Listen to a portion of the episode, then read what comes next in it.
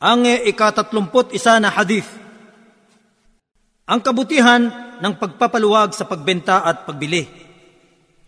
عن ابي هريره رضي الله عنه قال قال رسول الله صلى الله عليه وسلم من اقال مسلما اقاله الله عثرته يوم القيامه Si Abu Huraira, sumakanya nawa ang kaluguran ng Allah, ay nagulat.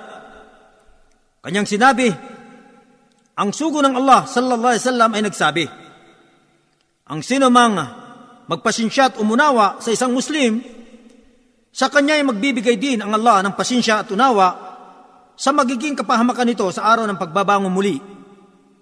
Isinalaysay ni Ibn Majah, hadith bilang dalawang libo, isang daan, siyam na putsyam, at ni Abu Dawud, hadith bilang tatlong libo, apat na raan, at anim na po.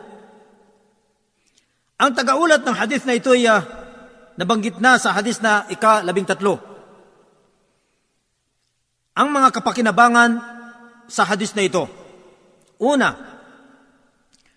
ang ikala ayon sa pagpapakahulugan ng mga eskolar ay ang uh, pagpapawalang bisa ng isang kontrata ayon sa pinagkasunduan ng magkabilang panig, ang nagbenta at ang bumili.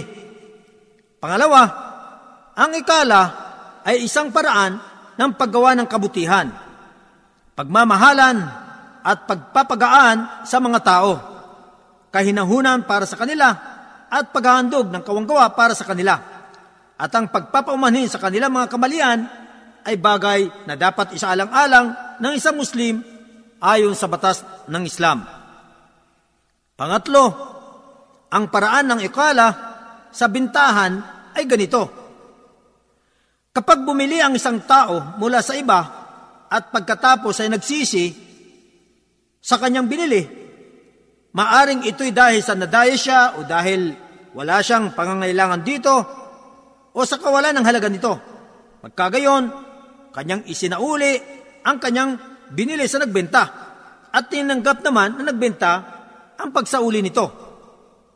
Pang-apat, itinuturing ang gawain ito na isang pagmamagandang loob ng nagbenta sa bumili sapagkat nangyari na ang bintahan sa pagitan nilang dalawa na hindi na maaaring pawala ng bisa maliban kung ito'y pinahintulutan na nagbenta.